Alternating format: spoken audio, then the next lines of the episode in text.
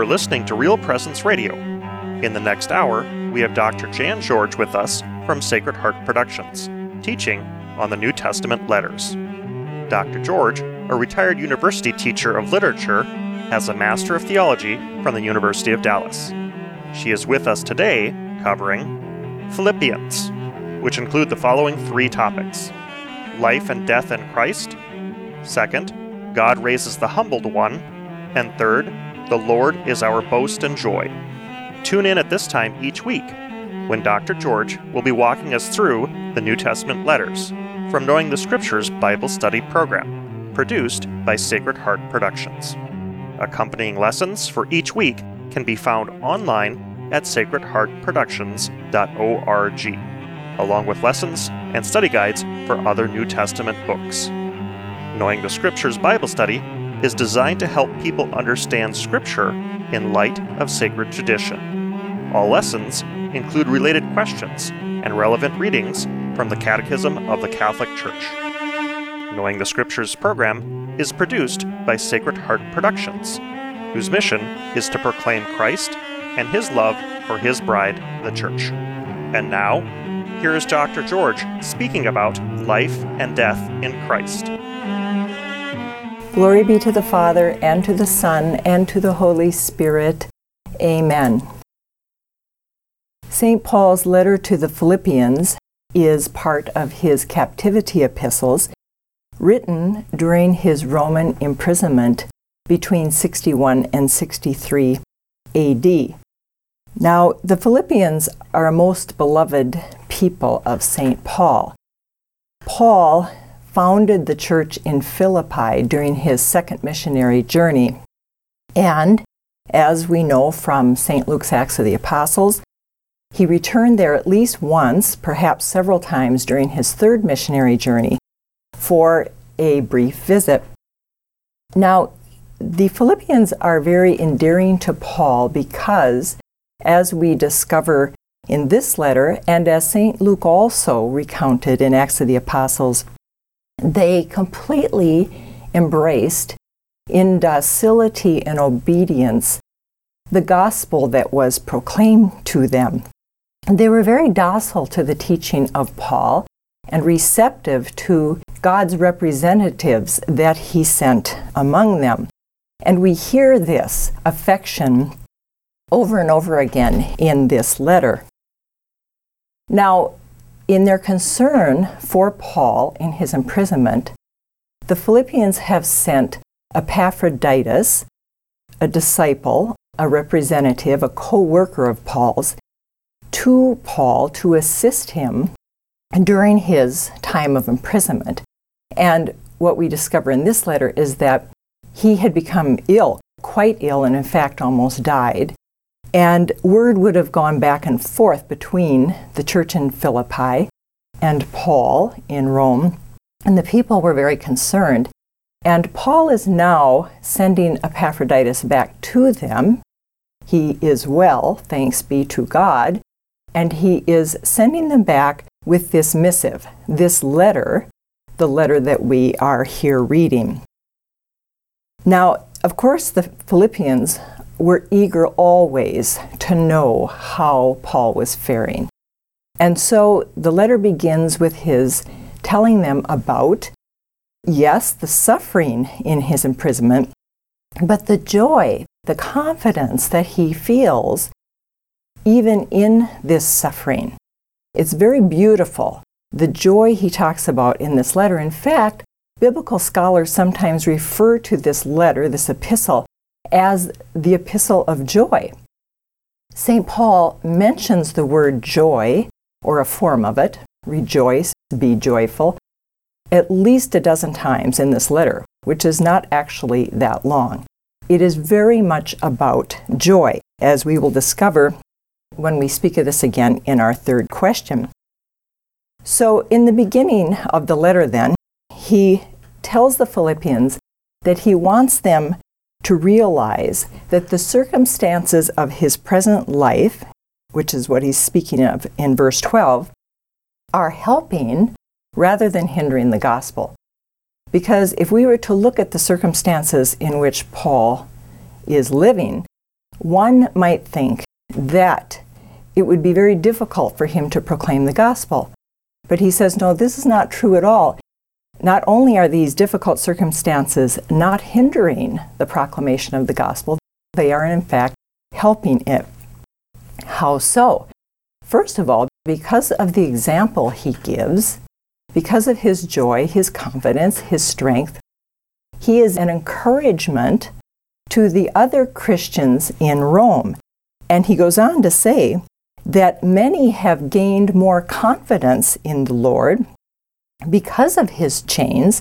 And he says they are getting more and more daring in announcing the message without any fear. So, this is certainly an important gain. He goes on to talk about how there are others in Rome who are proclaiming the gospel with false motives out of maliciousness and envy. Now, strictly speaking, they are not proclaiming the gospel in sincerity of heart, that they want others to be drawn to the gospel. They are angered by the proclamation of the Christians. It's not unlike what we sometimes experience in the modern world. When, for example, the world speaks of Christianity as though it is a burden upon society, that the lives of Christians are to be disregarded, that they are a problem, they're an obstacle to things happening that the world wants to happen. The world sometimes will try to convince others that the birth of Christ, Christians' celebration of Christmas, the Savior of the world coming into the world and being born, that this is somehow offensive to people in the world. It's this way in which St. Paul is referring to those who, out of their envy, their maliciousness, through false motives, are proclaiming their own kind of gospel. But he says it doesn't matter whether the motives are false or true motives. I am happy either way, he says. Why? Because it gives him an opportunity to proclaim the gospel in truth. It gives the church an opportunity to answer the accusations that the world is making, to explain who Christ is, to explain that his birth is about the salvation of the world, for example. So, this is what St. Paul says, although they mean to add weight to my chains, in other words, those who have false motives, he says they cannot possibly do this. They cannot stop the gospel from being proclaimed. I am happy either way, and I shall go on being happy, he says, because I know this is what will save me. It is about his own salvation, his own growth in holiness, and he does understand that it is about the proclamation of the gospel by the church. So he's not upset by any of this. He says, True, life to me, of course, is Christ. Yes, life to me is Christ. I want everything to be about life and truth and love. And he says, But then death would be a positive gain. Now he starts talking about whether it would be better to leave this world and to be with the Lord, which he admits that he wants to do, that that's actually a better thing, or whether he should stay in this imprisonment. He must proclaim the gospel being bound by chains, and eventually this proclamation will lead to his own death, to his being beheaded. So he's discussing this in verses 21 through 24, and he says, Life is, of course, Christ, but death would be a positive gain, he admits. On the other hand, if to be alive in the body gives me an opportunity for fruitful work, he says, I realize I am caught in this dilemma. I don't know which I should choose.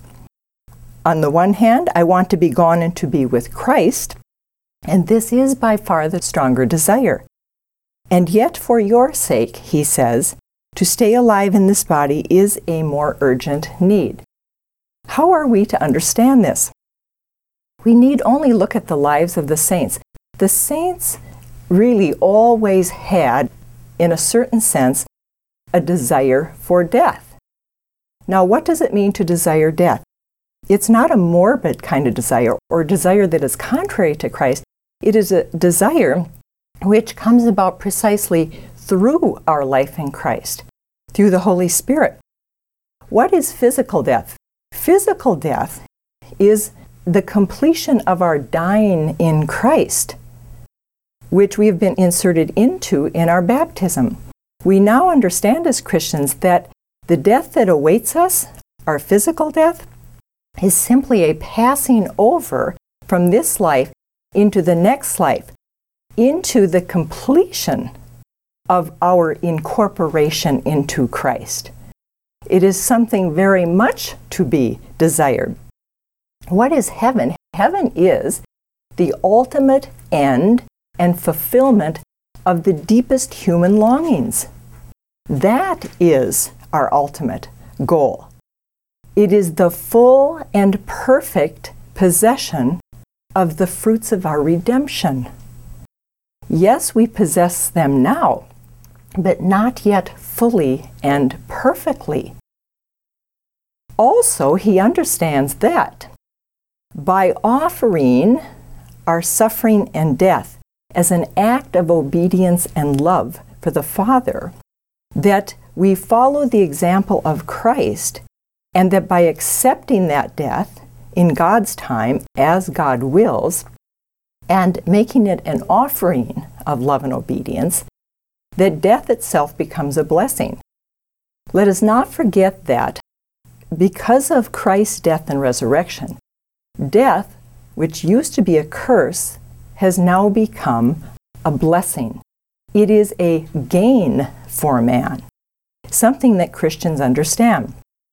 So, as St. Paul says in his letter to the Galatians, I have been crucified with Christ. I have died, in other words. We have all died in our baptism. We have entered the death of Christ, and he says, The life I live now is not my own. It's not my own. Why? Because Christ is living in me. He is saying, I belong to Christ. Therefore, the life I live now is a life of faith in the Son of God. So, what matters is God's will. So, He is content to suffer and even to die a shameful death, which He eventually will, being beheaded a few years later, or to remain and to work for Christ in all of those trials and hardships. He's detached from what he must have in spite of the desire which is there. But that desire is a desire of the Holy Spirit. That is why he completes these verses by saying, This much I know for certain, that I shall stay and stand by you all to encourage your advance and your joy in the faith.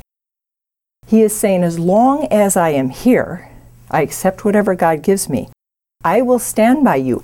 I will, by my words and by my example, do everything possible to hand over to you the joy that I know, that I have been given to know, that I understand in the Holy Spirit. This joy of which St. Paul speaks in this letter is all about the joy that Christ himself speaks of in his Last Supper discourse when he is talking to his apostles. He is saying his final words to them and he is revealing the paschal mystery that he is about to undergo. And yet, Christ speaks of joy, this joy that is his. And what does he say is his desire? His desire is that his, Christ's joy, may come to completion in his disciples. John Paul II spoke of this mysterious joy that Christ had even in the midst of the terrible suffering of his passion. It has to be true because God is about complete happiness, bliss, perfect joy. And Christ knew he was fulfilling the Father's will and that he was doing so so that we could live in that joy of the Father. That gave him joy. He had perfect knowledge of that joy. And so, St. Paul, now, in speaking of this joy that he has in this letter, in spite of these terrible trials and hardships and persecution and imprisonment and imminent death, that certainly seemed imminent at the point at which he writes this letter, in spite of all of these things, he has this joy. Thanks for listening to Real Presence Radio. If you are just tuning in, Dr. George of Sacred Heart Productions is going through the New Testament letters from Knowing the Scriptures Bible Study program. For lessons, study guides, and more information, please visit sacredheartproductions.org. In this next segment, Dr. George will be covering God Raises the Humbled One. And now, back to Dr. George. Now he continues to call the Philippians to live this life that he is speaking of. And he says, I want you to put on the mind of Christ. He says, Listen to what I have told you, what I have explained to you when I was with you, and now when I am far away, and do the same. There's this beautiful sort of a theme laced throughout this letter. Several times, St. Paul exhorts the Philippians. He says, Whether I am there with you in your presence, or whether I hear about you from a distance, whether you have me with you or you must carry on what I've told you to do while I'm at a distance, he says, it doesn't matter. Know that I am there in spirit. This is St. Paul speaking to the Philippians. But the Word of God is speaking to us.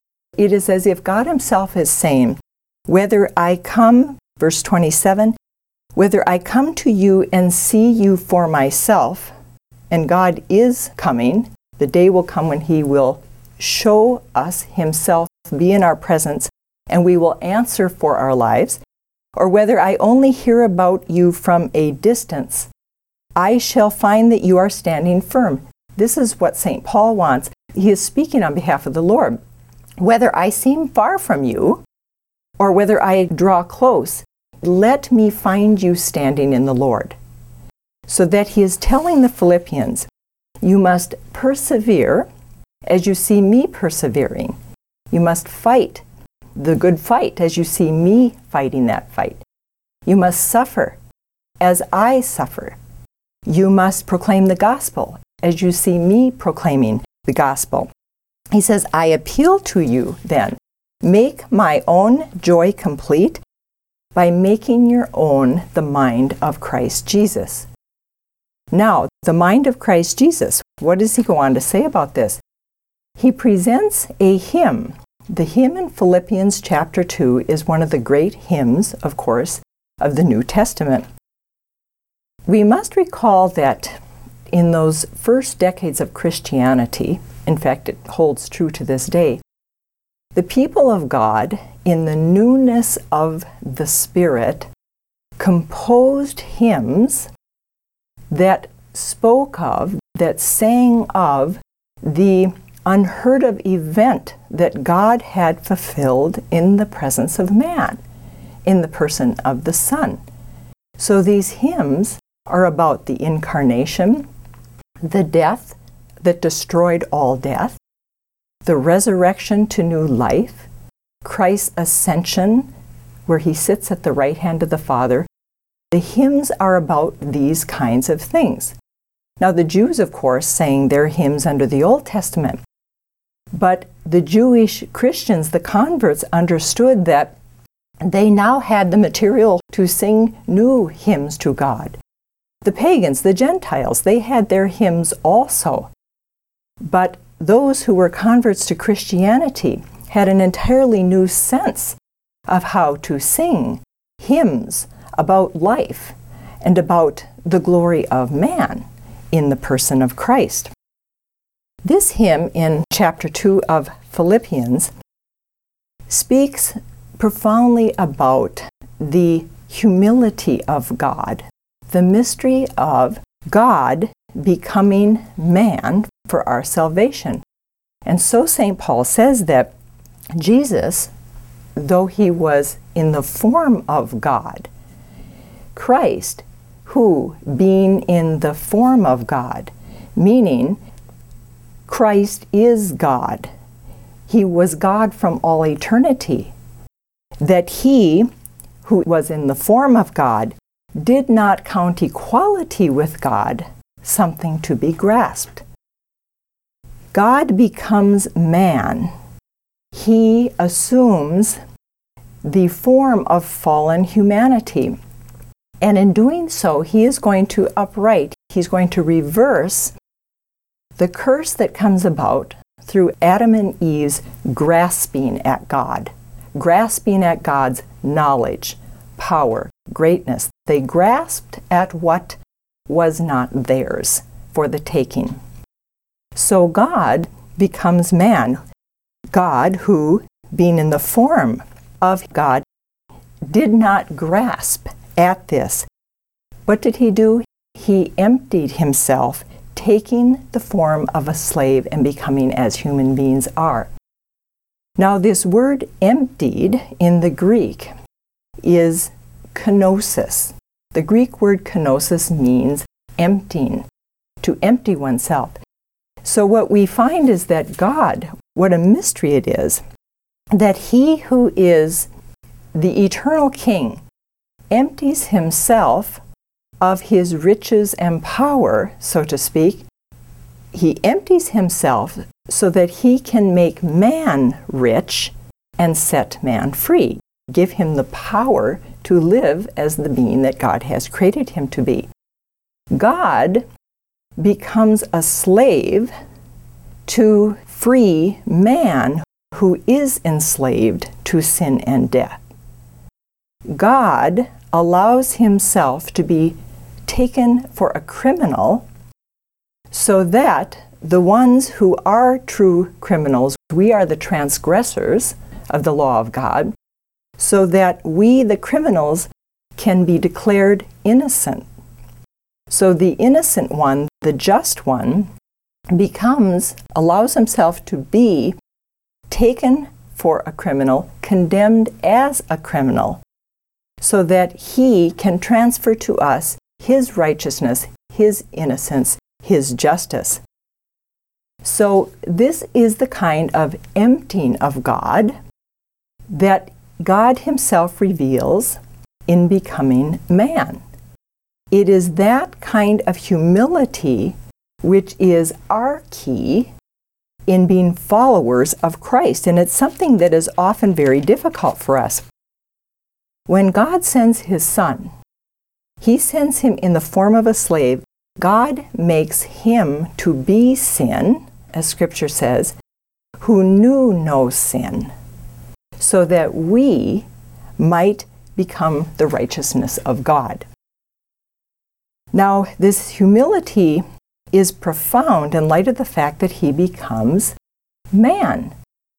But it doesn't end there. St. Paul goes on and says, being in every way like a human being, he was humbler yet. In what way? Even to accepting death, death on a cross. God, the author of life, life itself, allowed himself to be put to death. He passed through death. This is a tremendous mystery that we will not grasp in this life and never fully grasp even in the next life that God would die. The Son of God would pass through death. He passes through death. And not only any kind of death. The most shameful, the lowest kind of death known to mankind at that time crucifixion, death on a cross. And for this, this is the reason, because he humbled himself completely and totally, for this reason, God raised him on high. Now, this is very important because as God says from the Old Testament forward, that God raises up the humbled. God raises up the lowly from the dust, as the psalmist says. Now, man did not keep his proper place with God. So God became man And he lowered himself even lower than simply becoming man. He embraced death itself. Now, in that death, remember, Christ says, I have the power to lay my life down and to take it up again. It is because He is God. What a mystery that from the state of death, the dead person raises himself up. For man, it's impossible. The concept is unimaginable to us. It speaks of the power of God. Now, it is true both that Jesus raised himself and also that the Father raised the Son up. But the Father and the Son are one. So it is for this reason then that God raised him on high and gave him the name which is above all other names. God has also been speaking about the revelation of name from the very beginning. It's a very important part of the Old Testament scriptures when God reveals his name to Moses, when he reveals his name to his own people.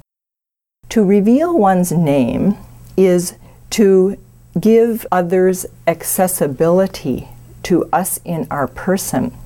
It is a very intimate thing because once another knows our name, that person can simply call out and they have immediate access. The name is, for us, the sacred icon of the person. And with regard to God, it's beyond really what we fully understand. He is the I am. I am who am. But at one point, later on in the book of Exodus, Moses says to God, I pray, show me your glory, he says to the Lord. And God replies, I shall make my goodness pass before you and proclaim before you my name, the Lord. That's what he says, the Lord. Now, the name or the title Lord in Old Testament times was a noun that was used by the Jews but early on, in ancient days, they used the name the Lord in substitute for Yahweh because that name was so sacred, which is one of the reasons we don't really know how it's pronounced.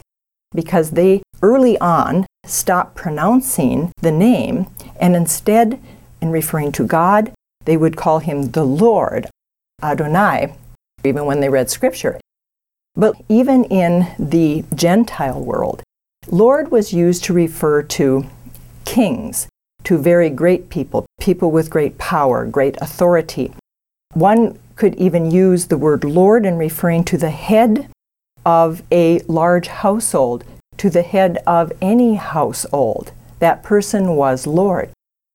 But God was saying from the beginning, I am Lord in a way that is far above any others.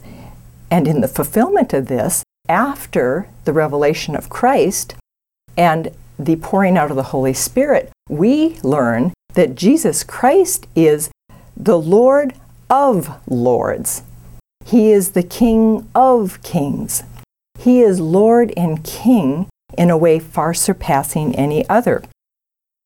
Now, we learn in Scripture that the power, honor, and glory due to God, God Himself, the Father, revealed that it is due also to the Son. How do we know this? Because the Father manifested the sovereignty of the Son by raising him from the dead and exalting him to his right hand. He has revealed that he is Lord.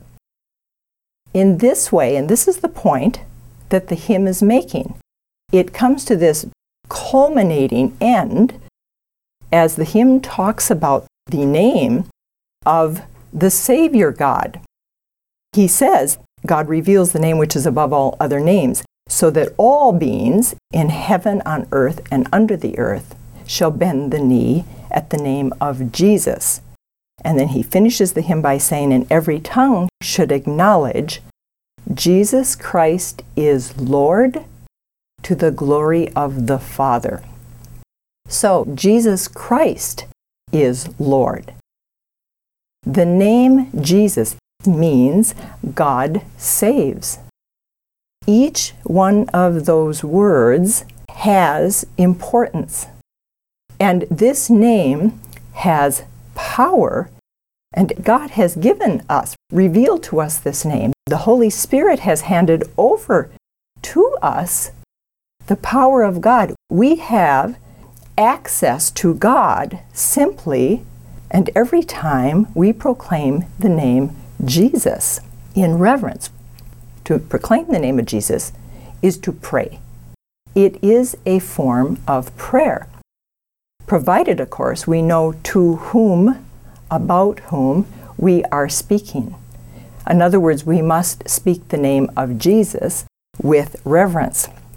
What is beautiful about this is that, as the church points out, the invocation of the name of Jesus is the simplest way of praying. By praying the name Jesus, we can actually, in a sense, fulfill God's own command and our desire to pray at all times. Why? Because everyone at any point in time can say the name Jesus. It is difficult enough for us to multitask, but for the intellect, it is virtually impossible. We cannot, for example, be poring over a bank statement at the same time we are planning next week's menu, at the same time we are designing a cabinet or some shelving we're going to build out in the garage. We can't do that in our intellect. But the Holy Spirit has given us the name of Jesus, and it doesn't matter what we are doing, we can pray that name at any time and any place. You can say the name of Jesus even as you are listening to what I am saying. I can say the name Jesus in my heart even as I am speaking to you about the things of God. Now, we don't then continue on to tell God everything that is in our heart, but we don't need to. To say the name of Jesus is to call upon the Holy Spirit, who knows our hearts better than we ourselves do. The Spirit knows what we need and tells the Father. So that if we are in a meeting where there is tension and there's a problem and we cannot find a solution and there's awkwardness, we simply say the name Jesus. That's all we need to do. The Spirit knows what we are asking for and needing in that moment. If we are exhausted, if we feel under a lot of stress, if we feel overwhelmed by the burden of life, and in the midst of that we simply say the name Jesus, the Spirit knows everything we are saying simply in the invocation of that name. And more than that, knows what we need more than we ourselves know or could ever express it, even if we took the time to do so. Even if we simply speak the name of Jesus by way of saying, Hello, God, or I know you are here, or draw near to me, or I am yours. It can mean a thousand things. The Spirit knows that. If it's simply an act of reverence, the fact that we can say the name Jesus. That's praise. That's thanksgiving. The name of Jesus allows us to pray at all times. It's always there. It is not one occupation among many, the church says.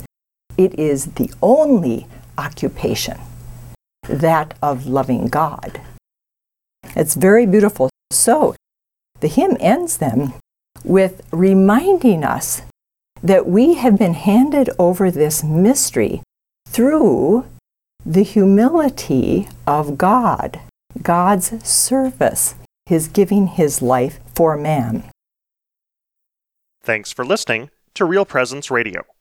If you are just tuning in, Dr. George of Sacred Heart Productions is going through the New Testament letters from Knowing the Scriptures Bible Study program.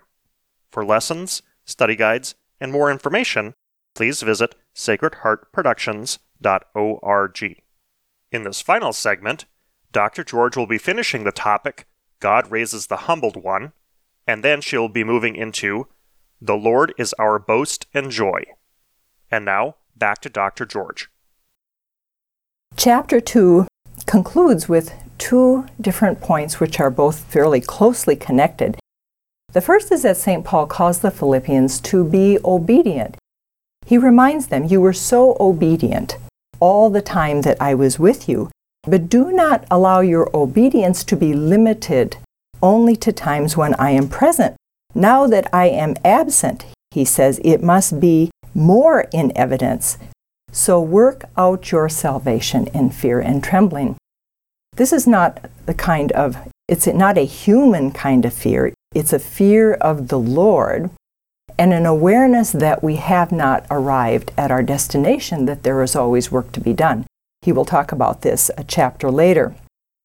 He goes on, though, to speak of Epaphroditus and the fact that he is sending him back to them. He is grateful for that. But he also says, I myself hope to come to you at some point in the future if he can be freed of these chains. But his more immediate hope is to send Timothy to them. So, what he is saying is, I am sending Epaphroditus with this letter, with my instructions, with words of encouragement, because there would have been many other things that St. Paul would have told Epaphroditus be sure to tell the Philippians this. Tell them this that happened and what we did because of our love for the Lord. Edify them, build them up, teach them, console them, enlighten them. And he says, And I hope to send you Timothy. Now, Timothy knew the Philippians because he was with Paul when Paul founded the church. And so Timothy also has this great affection for the Philippians, and vice versa. They had a great affection for Timothy. But St. Paul reminds them of this very necessary obedience to, obedience of mind and heart docility of mind and heart that is so essential for the people of God. We recall in his letter to the Hebrews, he speaks of this and he says, Obey your leaders. And these words would as well apply here. Obey your leaders and give way to them. This is because God sends us his messengers, his representatives, his priests, for example. He says, They watch over your souls because they must give an account of them. Priests must give an accounting to Christ at the end of their lives for the parishioners, the people that they guided or led as shepherds. Bishops must give an accounting to Christ for all the souls of their diocese, not just Catholics.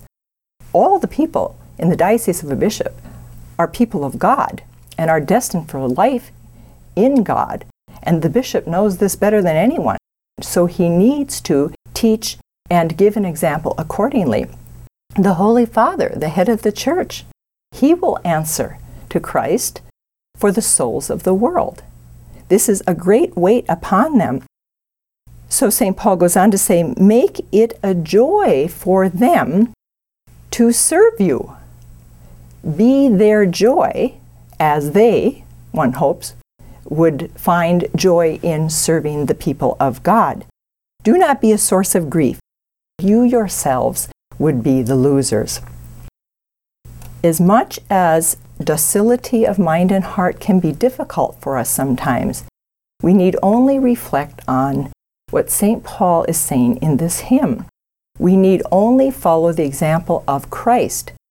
If God would humble himself for our sake, why would we find it difficult to humble ourselves for Christ's sake by humbling ourselves among our own brothers and sisters, and particularly among the representatives that God has placed in our presence for our sake, for our own good? This is an issue that St. Paul addresses any number of times in his letters. It was very important because he himself constantly came up against people who, though they called themselves Christian or though they called themselves Jews who were zealous for the things of the Lord, in fact were not docile, were not open to hearing the word of God proclaimed to them. This is why the Lord says that anyone who humbles himself will be raised up. It is the Lord who raises up the humble. In the last section of the letter, St. Paul talks about, he begins by talking about the Judaizers. The Judaizers were Jewish converts to Christianity who went among the people of God in the various cities and who continued to teach or to insist upon the fact that the Jewish laws still had to be observed. They still believe that circumcision was necessary for salvation, and as St. Paul makes very clear here and in other of the letters, that circumcision was a sign, good and noble, yes, but a sign that had been fulfilled in Christ. It was a sign pointing to baptism. And now that we are baptized, to go back and to cling to circumcision, in a sense, is to fail to recognize the transformation that has occurred in virtue of our baptism. So he says, I know that there are many who come among you who speak of their Jewish heritage, who talk of circumcision, of their obedience to the law and their religious fervor. But if they speak of that, he says, I could well speak of these same things. And he goes on to say, I too was circumcised on the eighth day of my life. That would have been in fulfillment of the Jewish law on the eighth day. I was born of the race of Israel, of the tribe of Benjamin. I was born a Hebrew to Hebrew parents. And in the matter of the law, I was a Pharisee. He says, As for the uprightness embodied in the law, I was faultless. Now, he says this elsewhere too. He had this zeal for the law that the elders among whom Paul, then Saul, lived would have recognized. He must have been viewed almost as a golden boy among the Israelites because of his knowledge of the law and his observance of the law. And he is reminding them of this right now for a certain reason. He says they claim to have this religious fervor, that the reason they're doing this is because they love God, because they care about the things of God. He says, I know about this too. I used to have a religious fervor so great, I persecuted the church. He is being a bit ironical. His fervor for God was so great that he helped to put people to death. He is not saying that the Jewish heritage must be dismissed or disregarded as something of no accounting. He understands that divine revelation comes through Israel. It's profoundly beautiful. But he does go on to say, What were once my assets, I now count as losses. He says, All of these things that I myself used to think were my greatest assets, I count now as losses in Christ Jesus. And I will go even further, he says. Because of the supreme advantage of knowing Christ Jesus my Lord, I count everything else as loss. He's going to go on to explain this, even worldly things, any kind of comforts, any kind of help, having his own health and well being. All these things are beside the point, is what he is saying. For Christ, I have accepted the loss of all other things, if only, if only I can be known in Christ. What he wants is full possession of Christ and for Christ to fully possess him. That is what matters. All of his assets are based upon that. He wants to gain Christ and be given a place in him. And he says, My uprightness then does not come from my Jewish heritage or from obedience to the law. He says, My uprightness comes from God through faith. He then goes on to make a couple of points in the last part of his letter. The first is this he speaks of how he runs. He compares proclaiming the gospel, striving in holiness, striving to do God's will. He compares to running in a race. And the race is long. And if we have to run a very long race, it becomes easy for us to sort of drop back a bit and jog along. Our intention, yes, is to get to the end there. But the race is so long, we'll just sort of save our energy and we'll just keep going day by day and let things happen as they will. But notice the comparison he makes. I reach forward as if my goal is right in front of me. How do racers, even racers of a very long race, how do they come in to the final part before the finish line, those last yards? They reach forward. So St. Paul says, I am straining forward to touch that line, to break through that line. Even though they're exhausted, they have given everything, they're completely spent. They find somewhere deep in themselves some bit of strength or energy to give it their all, even though they feel they don't have anything left to give, to give it their all because the finish line is right in front of them. Now, he makes this point because he says, that is how you all must run. We must run not as if, oh, 20 years from now, the finish line, I'll sort of pump it up then and really get going. He says, you have to run as if that finish line is very near. And as a matter of fact, for any of us, it could be very near. If we were to look at our lives yesterday, say that today was the last day of our life, and if we were to look back at yesterday, how did we run yesterday? Is that a perfect last day before the finish line?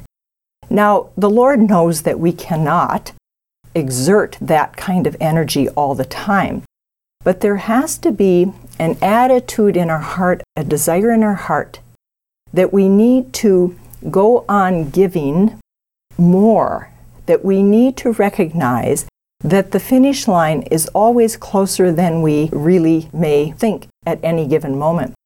Because he goes on to say, This is the way in which all of you who are mature should be thinking.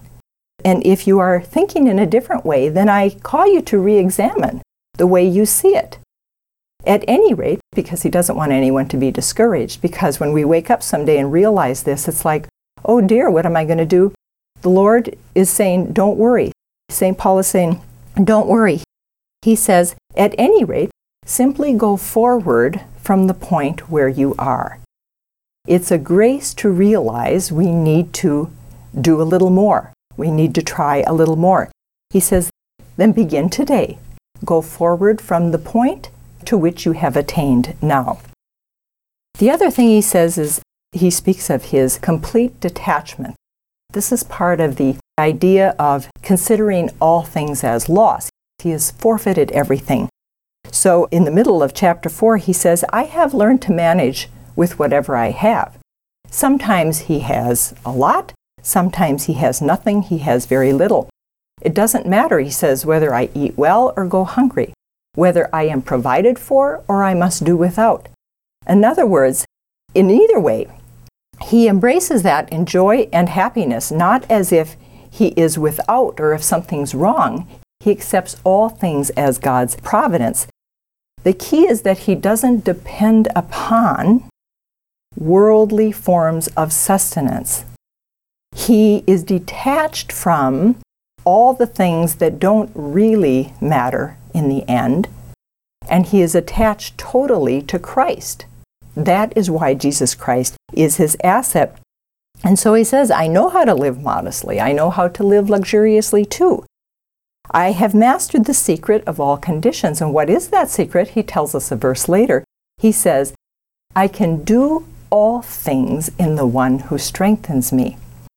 This is the secret then. This is the key. What he is saying is his boast, his strength, his joy is the Lord. That is why, regardless of what happens to him, he does have a boast. It's the Lord, it's the resurrection, it's eternal life. This is why he has joy in absolutely everything. This is a joy that the world does not know. It's a joy of the Spirit. Joy, we must recall, is rooted in love. That's closely associated with love. Why? Love causes a desire for the good that is absent. So let us say that the husband of a wife who loves him very much must go off for six months on military duty. And in her love for her husband, that love causes a desire for the absent good and the hope of possessing it again or possessing it fully or obtaining it. Now, this is true in the natural world, but it takes on a whole nother poignancy in the supernatural world because our love is God. And in a way, He is absent. Remember, Jesus says, as the bridegroom, He says that the attendants, His disciples, will not fast while He is with them. But the day is coming when the bridegroom will be gone, and then they will fast. We fast, in a sense, in that love. It's the same kind of fasting St. Paul talked of earlier that he wants to pass through death and to completely possess God.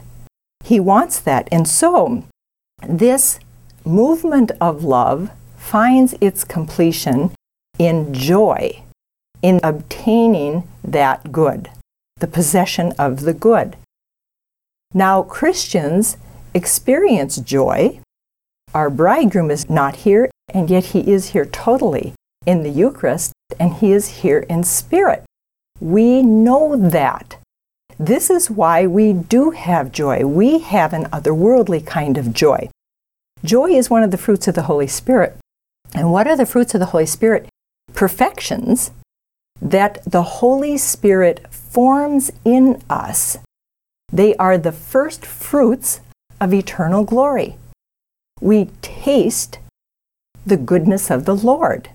The fruits of the Holy Spirit, for example, love, joy, peace, patience, kindness, gentleness, goodness, faithfulness, chastity, and others. These are fruits of the Holy Spirit. They are perfections which the Spirit forms in us. They are the first fruits of the redemption. So we do have a joy on earth, a true joy, because we taste the joy of the beatific vision. That is a joy that no one can take from us, nothing can change. How do we have that joy? Through faith. It is through faith in Jesus Christ because we know He is our joy, he is our victory. He is our strength. Faith. It is faith, as Scripture says, that makes us taste in advance the light of the beatific vision. So when we feel this joy, the joy that St. Paul is talking about, this is why he says, How I wish you could know the joy that I have. To have that joy is already to begin to live eternal life. That's why he's detached even from the fact of whether he continues to live and suffer and die a terrible death on earth, whether he does that or he continues to labor through blood, sweat, and tears for God's people, it doesn't matter. It's all the same because he has these fruits of the Holy Spirit. This is what he is trying to convey in this letter really more than anything else. This is why it is the epistle of joy. This is why he says towards the end in chapter 4 always be joyful in the Lord then. I tell you again, he says, I repeat it, be joyful. I tell you again, rejoice. Let your good sense be obvious to everyone. It's the good sense of understanding who we are as people of God. The Lord is near. So beautiful. The Lord is near, he says.